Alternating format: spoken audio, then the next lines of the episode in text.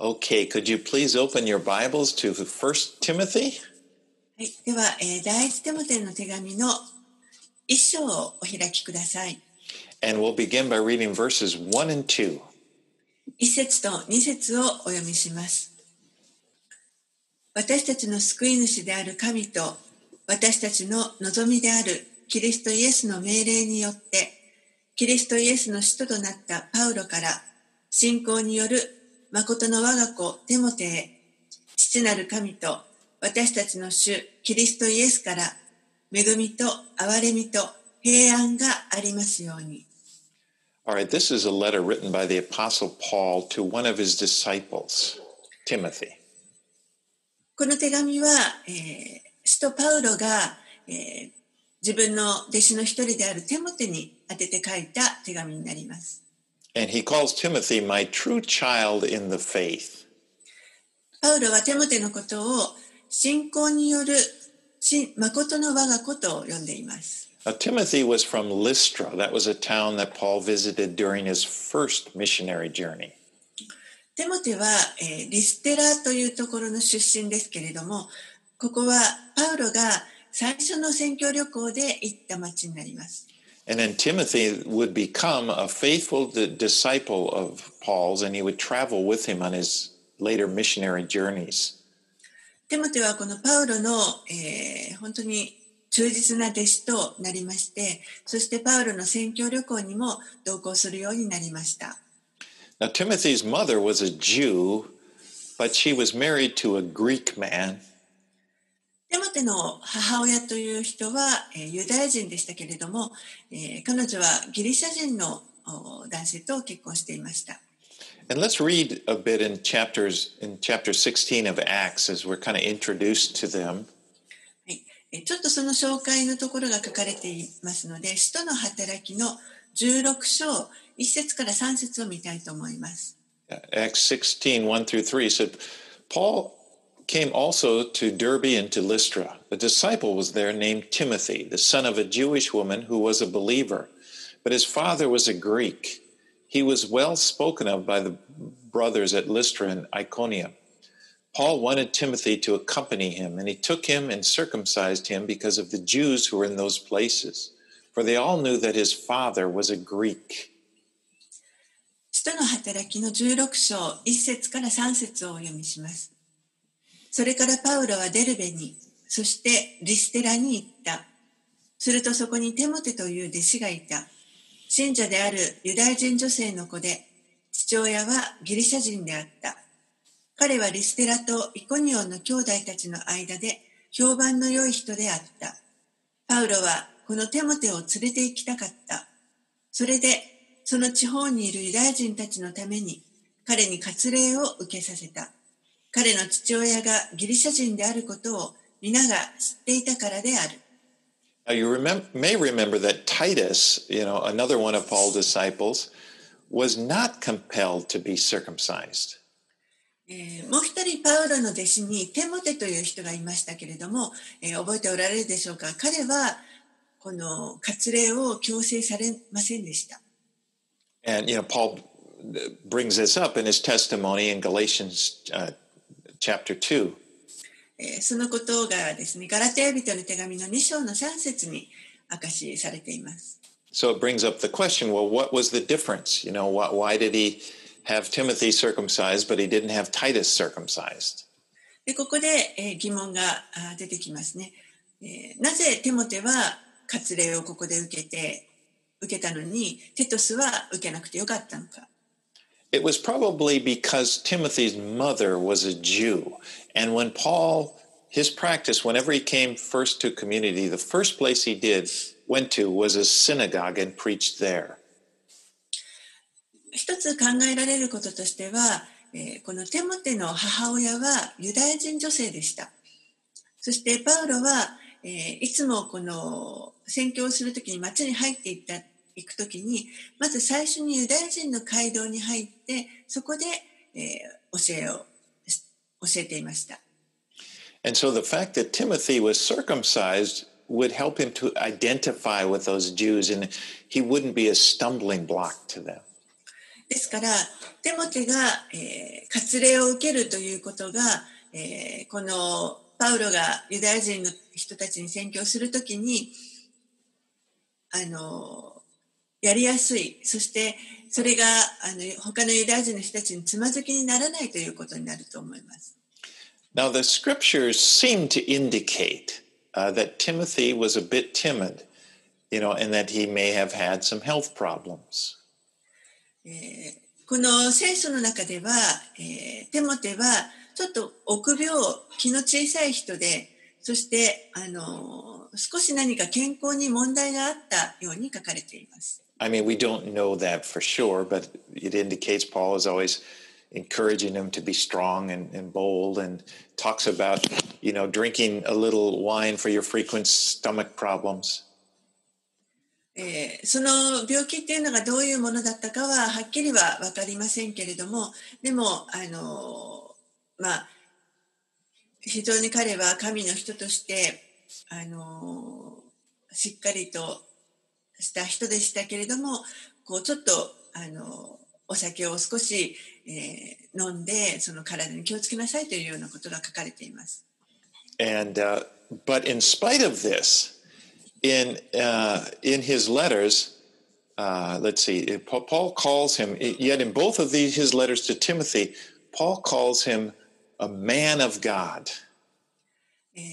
パウロはこのテモテのことをですね、この手紙の中で神の人というふうに呼んでいます。Paul never uses this term to describe anyone else. パウロは実はこの神の人という呼び方をあのテモテ以外の他の人にはしたことがありません。In fact, in Philippians 2:20, Paul says of Timothy, I have no one else like him who takes a genuine interest in your welfare. ピリピピトへの手紙の2章の20節には、テモテのように私と同じ心になって、真実にあなた方のことを心配している者は誰もいませんとあります。You know, I really like this because it shows you don't have to be perfect to serve God. 私は本当にこの箇所が好きなんですけれども、あの主に仕えるために完璧である必要はないということがわかります。And, and keep in mind, God's way of evaluating people is much different than the world's way. そして神のあのこの評価、人に対する評価というのは、この世があの評価する方法とは全く異なるということを覚えておいてください。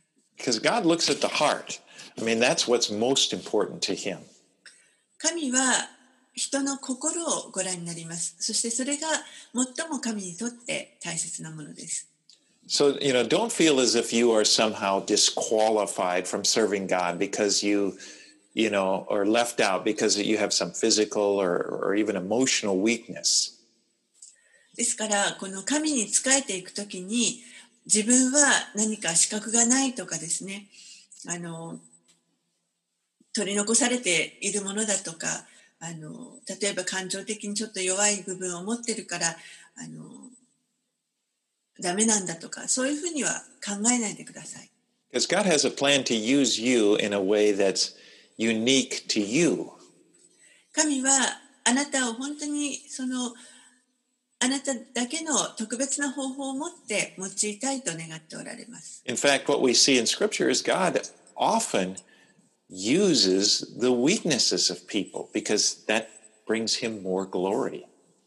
実際神はあの私たちの弱さというものを用いて働いてくださいます。その方がむしろ神の栄光をさらに表すことができるからです。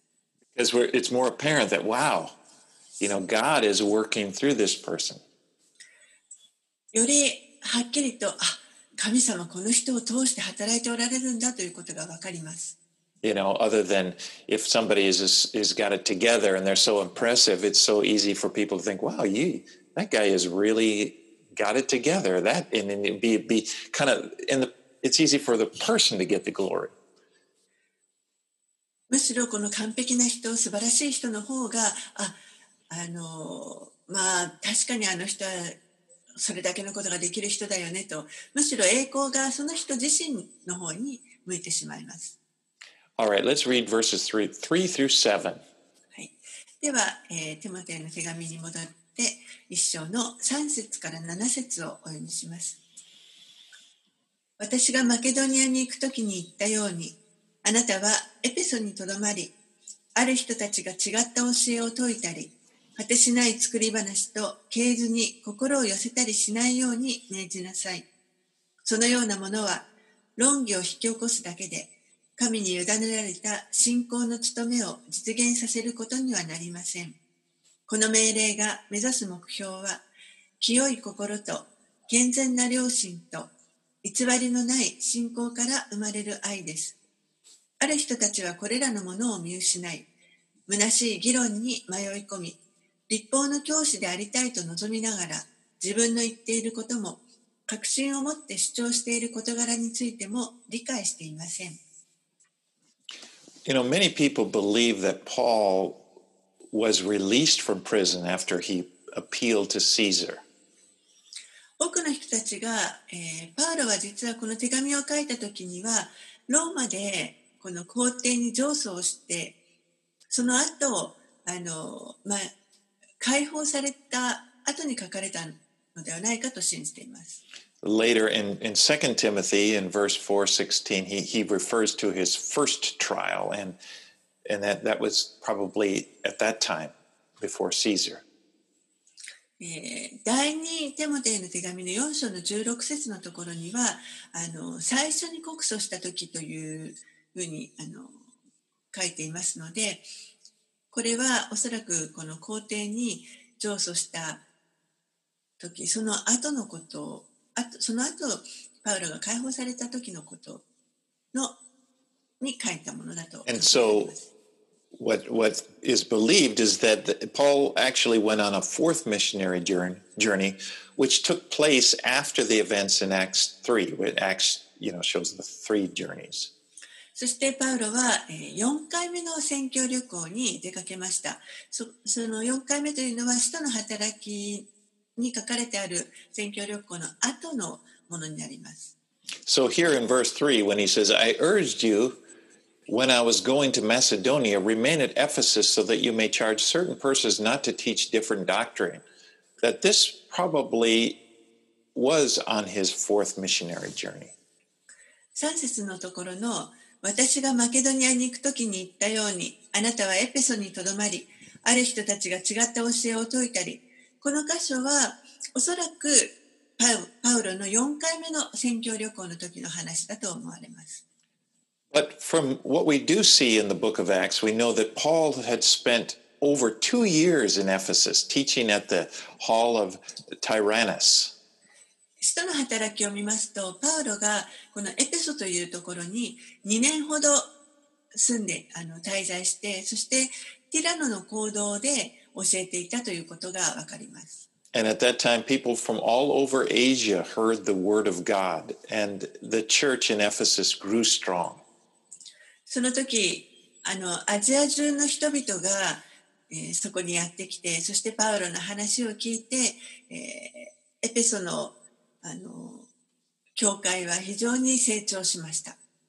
But then in Acts chapter 20, we read as Paul is, is on his way to Jerusalem, but he stopped there and he, he called for a meeting with the Ephesian elders and he exhorted them and he warned them.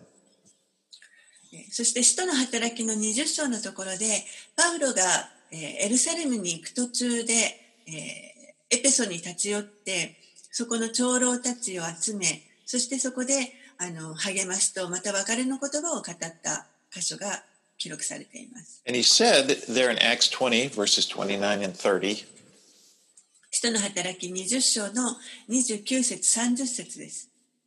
I know that after my departure, fierce wolves will come in among you, not sparing the flock. And from among your own selves will arise men speaking twisted things to draw away disciples after them. 使徒の働き20章の29節30節私は知っています。私が去った後、凶暴な狼があなた方の中に入り込んできて、容赦なく群れを荒らし回ります。また、 あなた方自身の中からも、いろいろと曲がったことを語って、弟子たちを自分の方に引き込もうとする者たちが起こってくるでしょう。And so, Paul, knowing this was going to happen, and, and he sent Timothy to, to Ephesus to oversee the churches in the area and, you know, to command certain people don't teach this bad doctrine. パウロはこういった何が自分が去った後に何が起こるかということを分かっていました。そしてテモテをこのエペソの教会に残して、そしてそこで、えー、こういったあの自分が教えてきたことではなくて悪い教えを教えようとする者たちをあの注意していなさいと警告を与えています。In verse 4, nor to devote themselves to myths and endless genealogies which promote speculations rather than the stewardship from God that is by faith. 4節果てしない作り話と経図に心を寄せたりしないように命じなさい。そのようなものは論議を引き起こすだけで、神に委ねられた信仰の務めを実現させることにはなりません。So though there were those there that were teaching things that, that caused useless speculations that distracted from the true gospel.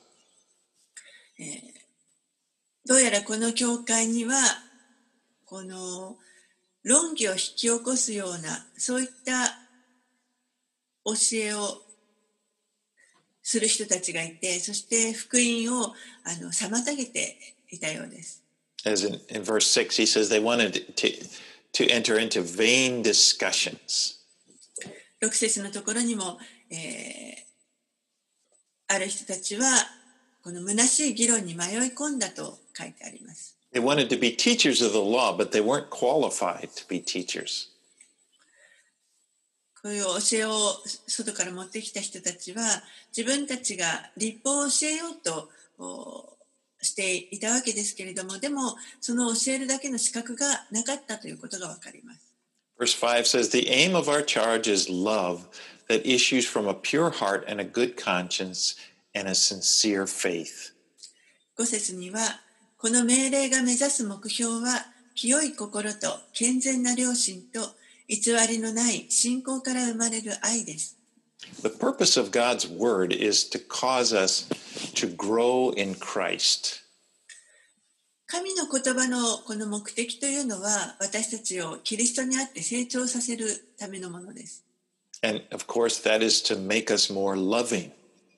もちろんそれは私たちをより、え、愛するものに変えるということです。Remember when Jesus was asked, What was the greatest commandment in the law? イエスがですね、あの立法の中で一番大切な教えは何ですかと聞かれたことがありました。And Jesus said that the greatest commandment was to love God. するとイエスは、えー、一番大切な戒めは神を愛することですとお答えになりました。And then he said, and the second greatest commandment is to love your neighbor as yourself. そして二つ目の、えー、大切な教えというのは自分自身のようにあなたの隣人を愛しなさいというものでした。So the, the aim is love. ですからこの目的は愛です。Love that comes from a pure heart and a, and a good conscience. 愛というのは、えー、この清い良心と、そして清い心と、そして健全な良心から来ます。You know, that's what's important. That's what we're aiming for. それこそが、えー、大切なものであって、私たちが向かっているその目標です。Now, Paul will talk, he'll say more about the conscience in this letter. で、パウロは、えー、さらにこの良心について詳しくこの手紙の中で述べています。And so, what conscience is, is that inner sense of what's right and what's wrong. 良心というのは、えー、心の中で感じる何が正しくて何が正しくないかという、その感じる心です。You know, the conscience acts as a protection uh, for our souls, just like our pain sensors are protection for our physical bodies. 良心というのは私たちのこの魂を守ってくれるものです。それは、えー、ちょうどこの肉体に痛みを感じるのと同じだと思います。You know, like your physical pain sensors will tell you, it's hot. You know, don't touch it if, if it's going to damage you. 肉体に痛みを感じるというのは、例えば、これは熱い。だからここに触ったら危険だということを教えてくれるものです。You know, our conscience、uh, functions in much the same way, but it's it's like that's wrong, you know, and, and it's alerting to you to something that's harmful to your soul. 両親も同じ働きをしてくれます。これは何か間違っている。これを続けると自分を傷つけることになるということを教えてくれます。You know, in chapter 4, he's going to talk about a seared conscience. 4章に入りますと、パウロはあの麻痺した両親、両親が麻痺していくことについて語っています。And you know, that's when a person has violated their conscience so many times you know, that it becomes kind of hard, seared, and it loses its sensitivity. それはその人が自分の両親をもうずっとあの無視し続けて何度も無視し続けてしまうことによってだんだんその感覚を失っていってしまう両親が語ってくれるものをが分からなくなっていくということです。And it's no longer able to discern between what's right and what's wrong. そしてだんだんとこの何が正しくて何が正しくないのかということを見極めることができなくなっていきます。So, love comes from a pure heart and a good conscience. ですから愛というのはこの清い心と健全な良心から来ます。And this is what the gospel produces in our lives. それこそがこの福音が私たちの人生の中に生み出してくれるものだと思います。Okay, let's read verses 8 through 11. はい。では8節から11節をお読みします。私たちは知っています。立法は次のことを知っていて適切に用いるなら良いものです。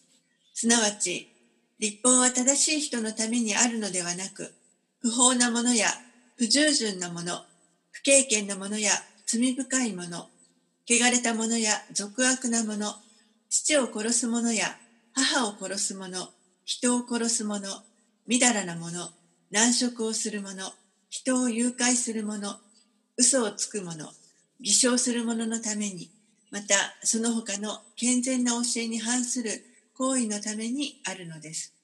祝福に満ちた神の栄光の福音によればそうなのであって、私はその福音を委ねられたのです。Now, the law is good as long as it's used correctly, as long as it's used for uh, what it was meant to be used for. 立法というのはそれ自体は良いものであってその本来の、えー、立法が与えられた目的があの正しくその通りに使われればこれは良いものです。Yeah, the law was not given to make a person feel, you know, self-righteous. 立法というのはこの自分を正しいとあの思わせるために与えられているものではありません。No, it was given rather to expose self righteousness so that we can see our need to be made righteous. We see our need for Jesus. むしろその自分は正しいものだと思っているというそのことを明らかにしてそしてえー、私たちにはキリストが必要であるということを知らせるためのものです。You know, the law, it's like a thermometer, you know, that you, you, you take and it tells you when you have a fever. You take your temperature. 体温計のようなものです。あのそれを測って自分の熱が今何度あるのかというのを教えてくれるものです。Now, the thermometer does a good job of that, but it, it won't help to reduce your fever. 熱を測るという意味においては体温計は良い働きを良い仕事をしてくれますけれどもでもあのその熱を下げてくれるわけではありません。You know, James compared the law to a mirror. You know, that you, by looking into it, you, you, we can see what's wrong in our lives. ヤコブは、えー、この立法を鏡にあの例えていました。このそれを見ているときには、自分の人生の中で何が間違っているかということがわかる。You know, you, you look in the mirror, you see your hair is standing on end, and you think, oh, well, I, I need a shave. 鏡を見て、ああ、髪の毛が跳ねてるな、ここちょっと剃らなきゃなというのがわかるわけです。You know, that's what the mirror is for. それが鏡の役割です。But it, it won't remedy your problem. でもだからといってそのあなたの問題を鏡がかん解決してくれるわけではありません。You know, you'll, you'll need a comb and a razor for that. 櫛やまたこのカミソリが必要です。You know, but the self-righteous person, they look at the law. They want to use the law kind of like the the wicked queen in that story Snow White. でもこの自分を正しいと思う人というのは、えーこの立法をまるで何かあの白雪姫のに登場する悪いあの女王のようなそういったものとして使おうとしています。You know, she used to say, "Mirror, mirror on the wall, who's the fairest of them all?" この悪い女王は鏡に向かって鏡を鏡をこの世界で一番美しいのは誰と聞きます。And she wanted to be told that she was the fairest. そしてその彼女こそが世界の中で一番美しい人だと言わせたいわけです。Now, the law doesn't do that. でも立法はそのようなことはしません。You know, it, it will tell you what's wrong with you. 立法はあなたの何が間違っているかということを教えてくれます。 You know, if you ask the law who's the fairest of them all, it will point to Jesus. Could, could say it again? Uh, I'm sorry. You know how the, the, the wicked stepmother said, Who's the fairest of them all? And in the story, it, I think it's a Cinderella, but Ah. in the law, if, it, if, you, if you look to the law to know who's the fairest, what it does is would show you that Jesus, he's the one. その誰が一番美しいかって鏡はあのあなたですと答えてくれたかもしれませんけれどもでも立法にその一番素晴らしいのは誰かと聞けばそれはイエスであるというふうに教えてくれるそういうものです。So here Paul lists various sins that the law exposes. ですからここでパウロはこの立法がそういったさまざまな罪というものを教えてくれると。The law was given for sinners. 立法は罪人に対して与えられたものです。You know, the law wasn't given to people who had never even considered doing any of these bad things. この何か特に、まあ、たくさん悪いもの悪いことのリストがあの読んだ箇所にありましたけれどもこういったことを何かやろうともあの考えたこともないような人にとってはその立法は必要ないと思います。The reason the law mentions these things, so many of these bad things, is because people do them. この立法がこういった悪いことを教えているというのはなぜならば人がこういったことをするからです。Okay, let's read verses 12 through 17. 12節から17節をお読みします。私は私を強くしてくださる私たちの主キリストイエスに感謝しています。キリストは私を忠実なものと認めて、この務めに任命してくださったからです。私は以前には神を冒涜する者、迫害する者、暴力を振るう者でした。しかし、信じていない時に知らないことでし知らないでしたことだったので憐れみを受けました。私たちの主の恵みはキリストイエスにある信仰と愛とともに満ち溢れました。キリストイエスは罪人を救うために世に来られた。という言葉は真実でありそのまま受け入れるに値するものです。私はその罪人の頭です。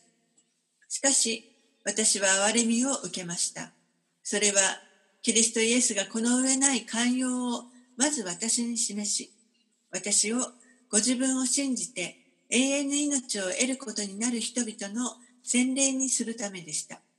どうか、世々の王、すなわち、朽ちることなく、目に見えない唯一の神に、誉れと栄光が世々限りなくありますように。アーメン。Paul never forgot who he was before he met Christ there on the road to Damascus.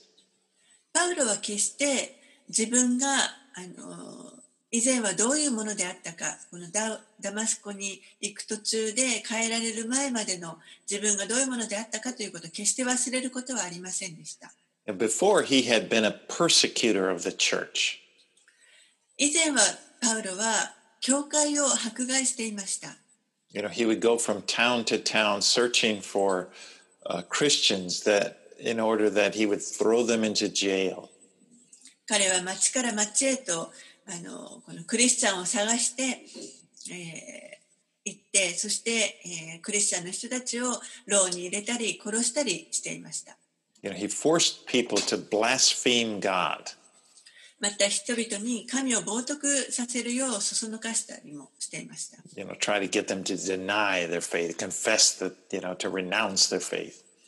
人々に信仰を否定させようと、神を拒ませようとしたりしていました。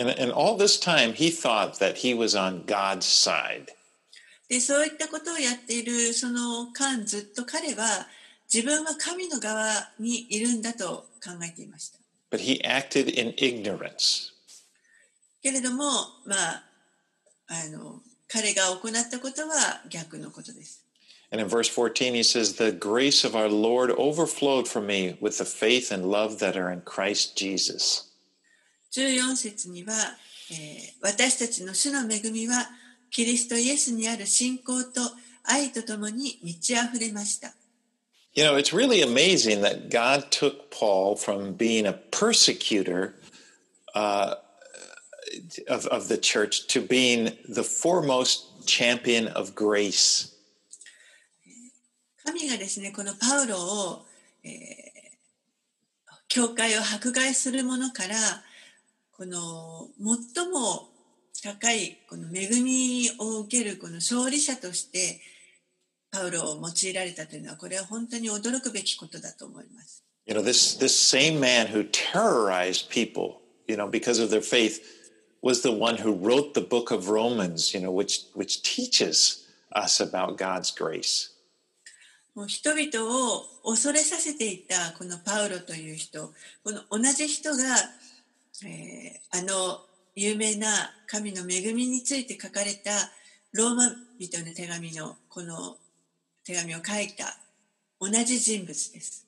And he wrote the, the, you know, the famous love chapter of 1 Corinthians 13. また彼はあの有名な愛のあの章と言われている第一コリントの13章も書きました。So Paul's life was such a dynamic testimony of the grace of God. ですからパウロの人生そのものが本当に神のあの大きな、えー証となっています。You know, Paul knew what it was like to be saved by the grace of God. パウロは神の恵みによって救われるということがどういうことであるかをよく知っていました。You know, he knew that he didn't deserve it. You know, just the opposite. He, he, he knew he deserved to be judged by God. パウロはそれが自分にふさわしいものではないということをよく分かっていました。自分にはあむしろその逆で神の裁きがふさわしいものであるということを知っていました。 In verse 15 and 16, he says, This saying is trustworthy and deserving of full acceptance that Christ Jesus came into the world to save sinners, of whom I am foremost, but I received mercy for this the reason, that in me, as the foremost, Jesus Christ might display his perfect patience as an example to those who were to believe in him for eternal life.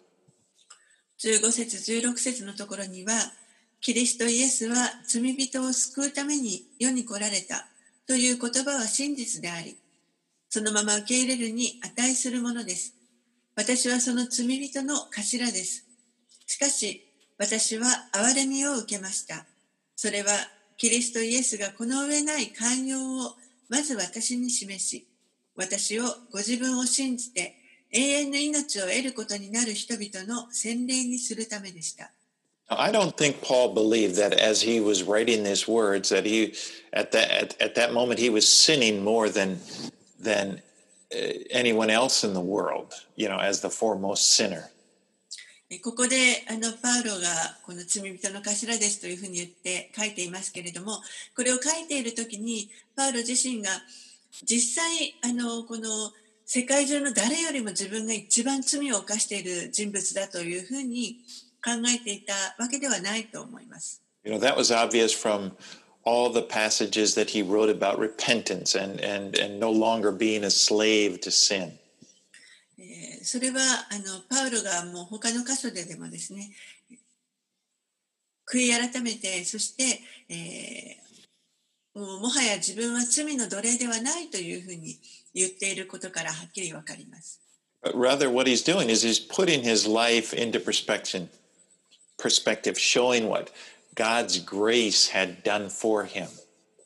むしろ彼はあのこの正しい視点を示して、そして神の恵み、彼に神の恵みが彼の人生に何をしてくれたかということを。それをあの示していました。You know, Paul never forgot about his life before he came to Christ. パウロは自分がキリストを知る前のあの状態ということを決して忘れることはありませんでした。He never tried to hide it. そしてまた決してそれを隠すこともありませんでした。He, he shared it openly. 公にそれをあのシェアしていました。You know, it was like he, it was his testimony. Look, Christ has changed me. それが彼の証だったわけです。キリストは私を変えてくださった。He's forgiven me and he's given me a new life. キリストが私を許してくださって、そして新しい命を与えてくださったというものでした。And he will do the same for you. そしてキリストはそれをあなたにも同じことをしてくれますよと いうことを伝えていました。 You know, I believe that one of the best times for a Christian to evangelize is that time after they're s- first saved, because they have still have contact with with with uh, with the people who have known them before they met Christ. あのクリスチャンとして、えー人々にこの福音を伝えていくのに一番良い 時期というのの一つがクリスチャンになったばかりの時救われたばかりの時ではないかなと思いますなぜならば周りの人たちはその自分が救われる前の状態というのをあのよく知っているからです And for those people that have watched this to to uh, see the change that has happened in their lives. そしてそういう周りの人たちはこの自分の人生に起こった変化というものを見てくれます。Yeah, because often what happens is that after people know have known Christ for a while, they, they tend to ha- they have fewer and fewer non-Christian friends to share their faith with. キリストを信じるようになってしばらくこう時間が経っていくとだんだんですねこのノンクリスチャンの友人というのが減っていく周りに減っていくと思います。 You know, sometimes when people are ashamed of who they were before they came to Christ, and they try to kind of keep it a secret. 時にある人たちはこのキリストにをキリストを信じる前の自分というのをすごく恥じていてそしてそれをなんとか隠そうとしている人がいます。 And some of those people will, you know, sometimes people will it, will it'll come out. You know, they'll hide. They're kind of ashamed of who they were before, but then they become kind of harsh and judgmental toward the people who are doing those same things that they used to do. そうやって隠して自分の過去をこう恥ずかしいと思っている人に限ってあの他の人が同じようなことをしているのを見た時にそういう人に対してとても厳しい態度になったり裁いたりということが起こります。And what they're doing is they're projecting the guilt that they feel for having done those things. And, you know, when they see other people doing them. そうすることでこの他の人たちがそういうその自分が恥恥だと思っているような、えー罪を犯しているそのことを、まあ、責めることでこの良心を あの 咎めようとします。Know, we're not to be like this. Paul was not like this. でも私たちは、えーそういうものであるべきではないですし、パウロもそうではありませんでした。He saw his life as a testimony to God's grace. 彼は自分の人生を本当に神の恵みの証であると捉えていました。And because of this, his life brought great glory to God. ですから彼の人生というのはあの神の栄光をもたらすものとなりました。The grace of God filled his life and it, it overflowed to the people around him. 神の恵みが彼の人生に豊かに注がれて、そしてそれがまた周りの人たちに溢れ流れていきました。All right, let's read verses 18 through 20. で18節から20節をお読みします。私の子、テモテよ。以前あなたについてなされた予言に従って、私はあなたにこの命令を委ねます。それは、あなたがあの予言によって、信仰と健全な良心を保ち、立派に戦い抜くためです。ある人たちは健全な良心を捨てて、信仰の破線に遭いました。その中には、ヒメナイとアレクサンドロがいます。私は神を冒涜してはならないことを学ばせるため、彼らをサタンに引き渡しました。Now, in verse 1, Paul had said he was an apostle by the command of God. And now Timothy has his orders that he's being charged with and trusted with. えー一節のところで、えーパウロはキリストの命令によって使徒となったというふうにありますけれども、えーここで今度はテモテにも彼があの命じているということが書かれています。These prophecies he talks about uh, that were spoken over Timothy, they could have been made, you know, while they were praying over him as he began his ministry. That's a possibility. あの予言によってというふうに書かれていますけれども、この予言がなされたのは、えーおそらくテモテが自分のこの奉仕の働きをスタートするときにみんなに祈ってもらっている、その時に、えー予言がなされたのかもしれません。Or, you know, some other time. もしくはまあ他の時かもしれませんけれども。But Timothy knew that God had spoken to him concerning his ministry. でもテモテは、えー神がですね、この彼のその奉仕の働きについて語られたということを知っていました。And so Paul here is reminding Timothy of this. ですからパウロはそのことをテモテにここで思い起こさせています。 You know, he's he's he's reminded him, you are a soldier in God's army. ここでパウロはテモテに対してあなたは主の軍団の兵士なんだということを教えています。 You know, Paul didn't tell Timothy, you know, Timothy, I think there's some good opportunities for you up there in in, Ephesus, and uh, you know, if you should choose to go there, you know, you're re- I think you're really going to find it to be fulfilling. パウロはテモテに対してあのここでですねテモテ私はねテモエペソにあのあなたがもし行ったら本当にそこにたくさん良い機会があってきっとそこでいっぱいあの報いを得ることになるんじゃないかなと思うよとそういうふう Oh, no. に言ったわけではありません。No, Paul charged him to do it. This is what you these are your orders. そうではなくてパウロはここでテモテにはっきりと命令をしています。これがあなたがやるべきことだと指示しています。You know, the truth is we are in a spiritual battle.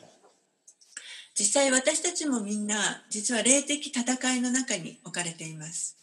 And we all have a part in it. 私たちはみんなその戦いの中に We, we are all. in the Lord's army, so to speak. そしてみんなが、えー主のまあ軍団といいますか主の兵士です。 And our ministry for the Lord, it's not a game or a hobby. そして私たちのこの奉仕というのはこれは決して遊びだとか趣味ではありません。 You know, it's not something that's given to us, you know, in order to make our lives more fulfilling or, you know, make us feel good about ourselves.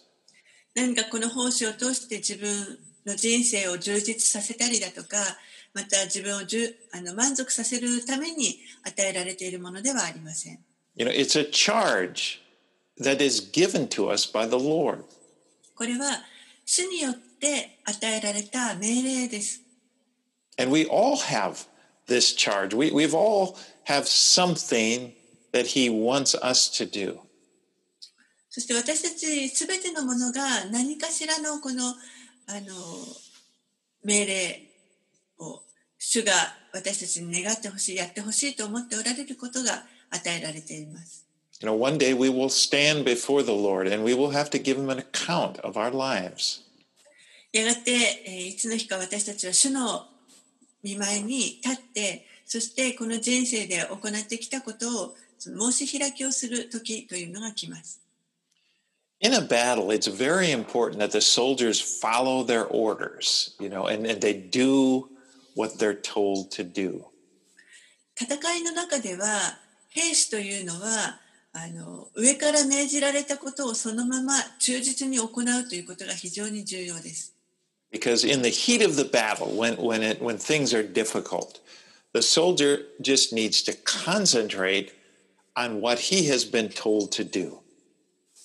もう本当に戦いあの熱い戦いの中で状況が困難であればあるほど兵士はその命令されたことに本当に忠実に従うそれに集中するということが非常に重要です。And he trusts the commander, that the commander knows what he's doing. You know, the commander has an, a bigger picture, and, and, and, and I just need to do what I've been told to do. そして自分にその命令を出す指揮官を信頼して指揮官は全体を見て何をしているかということが分かっているはずだからその指揮官に信頼して自分は自分の言われたことに集中して行うということこれが大事です。Our commander is the Lord Jesus. 私たちの指揮官は主イエスです。Now, he's full of grace and mercy. そしてこの方は、えー恵恵みと憐れみ憐れみに満ちたお方です。 And he loves us deeply. 私たちを深く愛してくださっています。 But he is our commander and he has things that he wants us to do. けれども彼は、えー指揮官であり、そして 私たちにやってほしいと思っておられることがあります。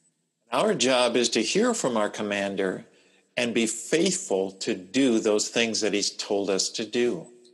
ですから私たちがすることは、この指揮官によく聞いて、そして、えー指揮官が願っておられること、やりなさいと言われることに忠実にそれを行うということです。So here at the end, he mentions two people, Hymenius and Alexander, who have rejected the Lord's command, and he said they have shipwrecked their faith. 最後のところにヒメナイとアレクサンドロという人の名前が出てきましたけれども彼らは主の命令に従わずそれを拒んでしまってそして信仰の破線にあったと書かれています And here Paul tells them that he has handed them over to Satan to teach them not to blaspheme.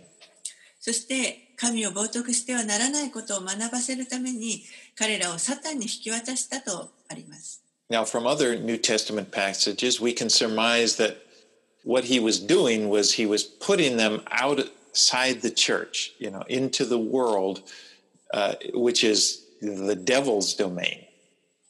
えー他のあの新約聖書の他の箇所からあの推測するとここでパウロはこの人たちをまあ教会の外に出してえーこの世のあの悪魔が支配しているこの世に、まあ、出したと追い出したということが考えられます。And this, and, and it was sort of like, you know, they would be out from under the protection of the church. それはつまり教会の守りを、まあ、取り除いたということです。Now, the object would be for them to, to you know, because they would ha- be forced to face the harshness of life outside the Christian community, that they would then want to repent and return to the Lord. その目的はえーそういった守りがある教会から外に出されて、この世に出て、世の中で本当に様々な厳しいことに直面しして、そこで悔い改めてもう一度主に立ち返るということ、これが目的です。And they would once again choose to serve the Lord.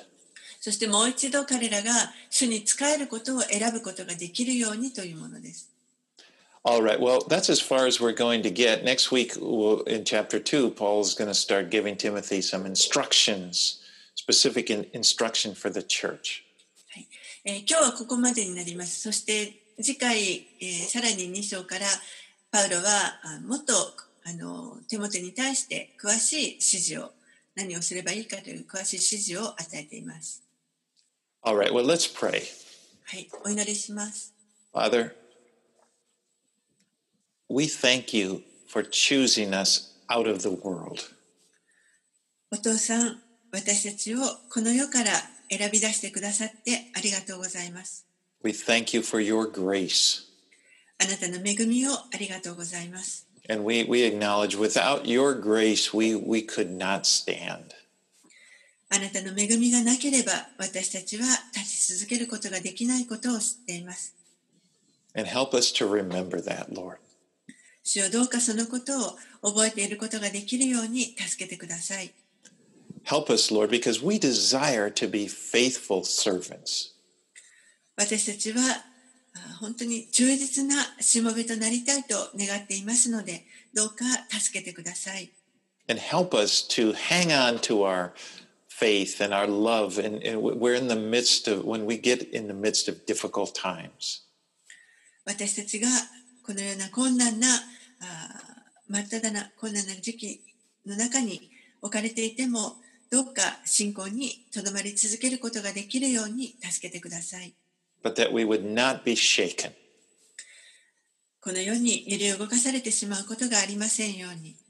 but we would just s- try our best just to, to be obedient to what you have told us to do. そしてあなたがしてほしいと願っておられることに忠実にそれを行うことができますように。 We pray that our lives would bring great glory to you. そして私たちの人生を通してあなたに栄光をもたらすことができることを願っています。And we're not going to strive to, to, to do that, but we just trust, Lord, that as we yield to you, you will do what you want to do in each one of our lives. それを自分の力で努力するのではなく、あなたにすべてをお委ねし、あなたに期待をして、えー信頼したいと思います。And you will be glorified. あなたが、あなたの栄光が褒めたたえられますように。 So it's in Jesus' name we pray. イエス様の名前によってお祈りします。 Amen. アーメン。 Well, let's now uh, respond to the Lord by singing as a, a praise song. はい、では賛美を持って応答していきたいと思います。